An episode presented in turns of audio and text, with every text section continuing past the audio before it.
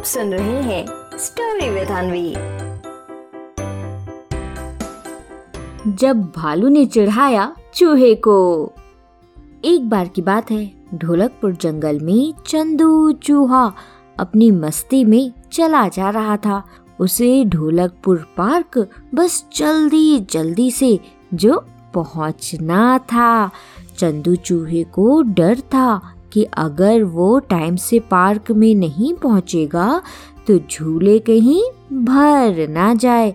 और फिर यही सोचते हुए चंदू चूहा अपनी पूरी ताकत लगाकर बस जल्दी जल्दी चलने की कोशिश कर रहा था। लेकिन अब चंदू चूहा तो था बहुत छोटा, इसलिए वो स्टेप भी छोटे छोटे ही ले रहा था।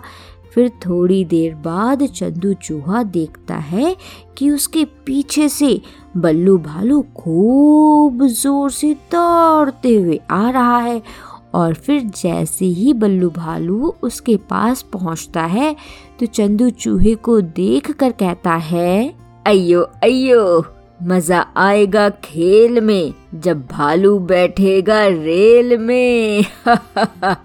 अयो अयो अरे चंद चूहे तुम चाहे जितनी भी कोशिश कर लो, लेकिन मुझसे पहले भैया पार्क नहीं पहुँच सकते। आखिर तुम इतने छोटे जो हो। अयो अयो मैं तुमसे पहले पहुंचकर रेल वाला झूला झूलूँगा। अयो अयो मज़ा आएगा खेल में। जब भालू बैठेगा रेल में। अयो अयो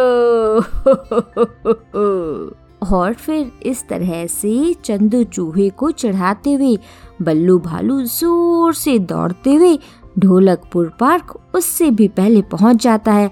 और रुस्तम शेर ने जो रेल वाला नया झूला लगाया था उस पर बैठकर झूलने लगता है और इधर जब बहुत देर हो जाती है और पार्क के बंद होने का भी टाइम हो जाता है, तब जाकर चंदू चूहा पार्क पहुँचता है। फिर तो वो बस जल्दी से झूले के पास जाता है। लेकिन झूले पर तो पहले से ही सारे जानवर बैठे हुए थे, इसलिए चंदू चूहा उस कम समय के लिए भी झूला नहीं झूल पाता और उसको उदास देख बल्लू भालू फिर से उस पर खूब हंसने लगता है।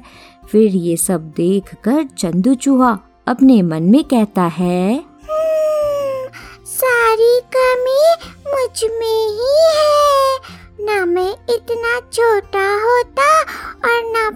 मुझे धीरे धीरे चलना पड़ता। मैं मैं ऐसा क्यों आखिर? और और इस पल्लू भालू को तो देखो, कैसे मुझे चढ़ाए जा रहा चढ़ाए जा रहा है, और झूला भी झूल रहा है मुझे दिखा दिखा कर। ये भी नहीं हुआ बल्लू भालू से कि कम से कम मुझे भी अपने ऊपर बैठाकर अपने साथ ही पार्क ले आता। लेकिन नहीं इनको तो मुझे चढ़ाना ही है आखिर। हाँ, मुझे तो बहुत रोना आ रहा है। मैं मैं क्यों इतना छोटा हूँ? और फिर ऐसा बोल कर जैसे ही चंदू चूहा वहाँ से जाने लगता है तो वहीं पास में खड़ा रुस्तम शेर उसकी सारी बातें सुनकर उससे कहता है, अरे भैया चंदू चूहे, खुद को काहे इतना कम समझते हो भैया? छोटे हो, इसका ये मतलब थोड़े ना है कि तुम में कुछ खास बात ही नहीं है। अब भैया अपने दांत ही देखो, कितने तेज हैं।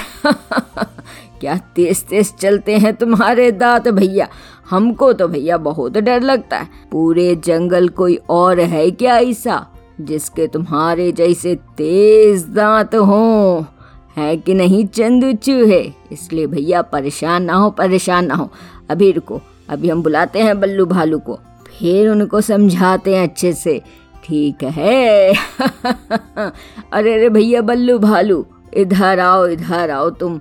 इतने बड़े हो गए हो, लेकिन भैया, शैतानी करना बंद नहीं किया है अभी तुमने, हैं? और भैया, अभी दो दिन पहले ही तो कुछ हुआ था, है ना, चंदू चूहे इनके साथ? याद है? अरे भैया, ये भाई साहब जो अयो अयो करते हैं। ने खेल खेल में खुद को जाल में ही फंसा दिया था। है बल्लू भालू, याद आ रहा है? तो भैया, उस समय कौन आया था तुम्हारी मदद करने के लिए? ये हमारे छोटे से चंदू चूहे ही तो आए थे।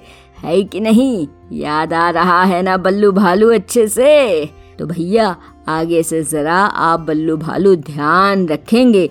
कि अपने से छोटों को कैसे प्यार से रखना है। समझे आप? तो भैया, अब आप सब जाइए काहे कि पार्क बंद होने का समय जो हो गया है। लेकिन लेकिन भैया, चंदू चूहे, तुम पार्क के अंदर जा सकते हो, ठीक है? पर चंदू चूहे, एक बात बोलूँगा भैया, कि कभी भी खुद को कम नहीं समझना। अरे भैया किसी के पास कुछ है तो किसी के पास कुछ समझे।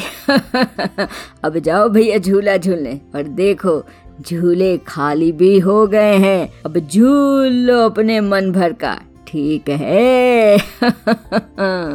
और फिर इस तरह से रुस्तम शेर चंदू चूहे को बहुत प्यार से समझाता है, और चंदू चूहे को भी उसकी बात समझ आती है। तो बच्चों क्या सीख मिलती है हमें इस कहानी से? इस कहानी से हमें ये सीख मिलती है कि बच्चों, हमें कभी भी खुद को किसी से कम नहीं समझना चाहिए और साथ ही बच्चों, हमें कभी भी किसी को कुछ गलत भी नहीं बोलना चाहिए। समझे? आप सुन रहे थे स्टोरी विद अनवी अनवी के साथ।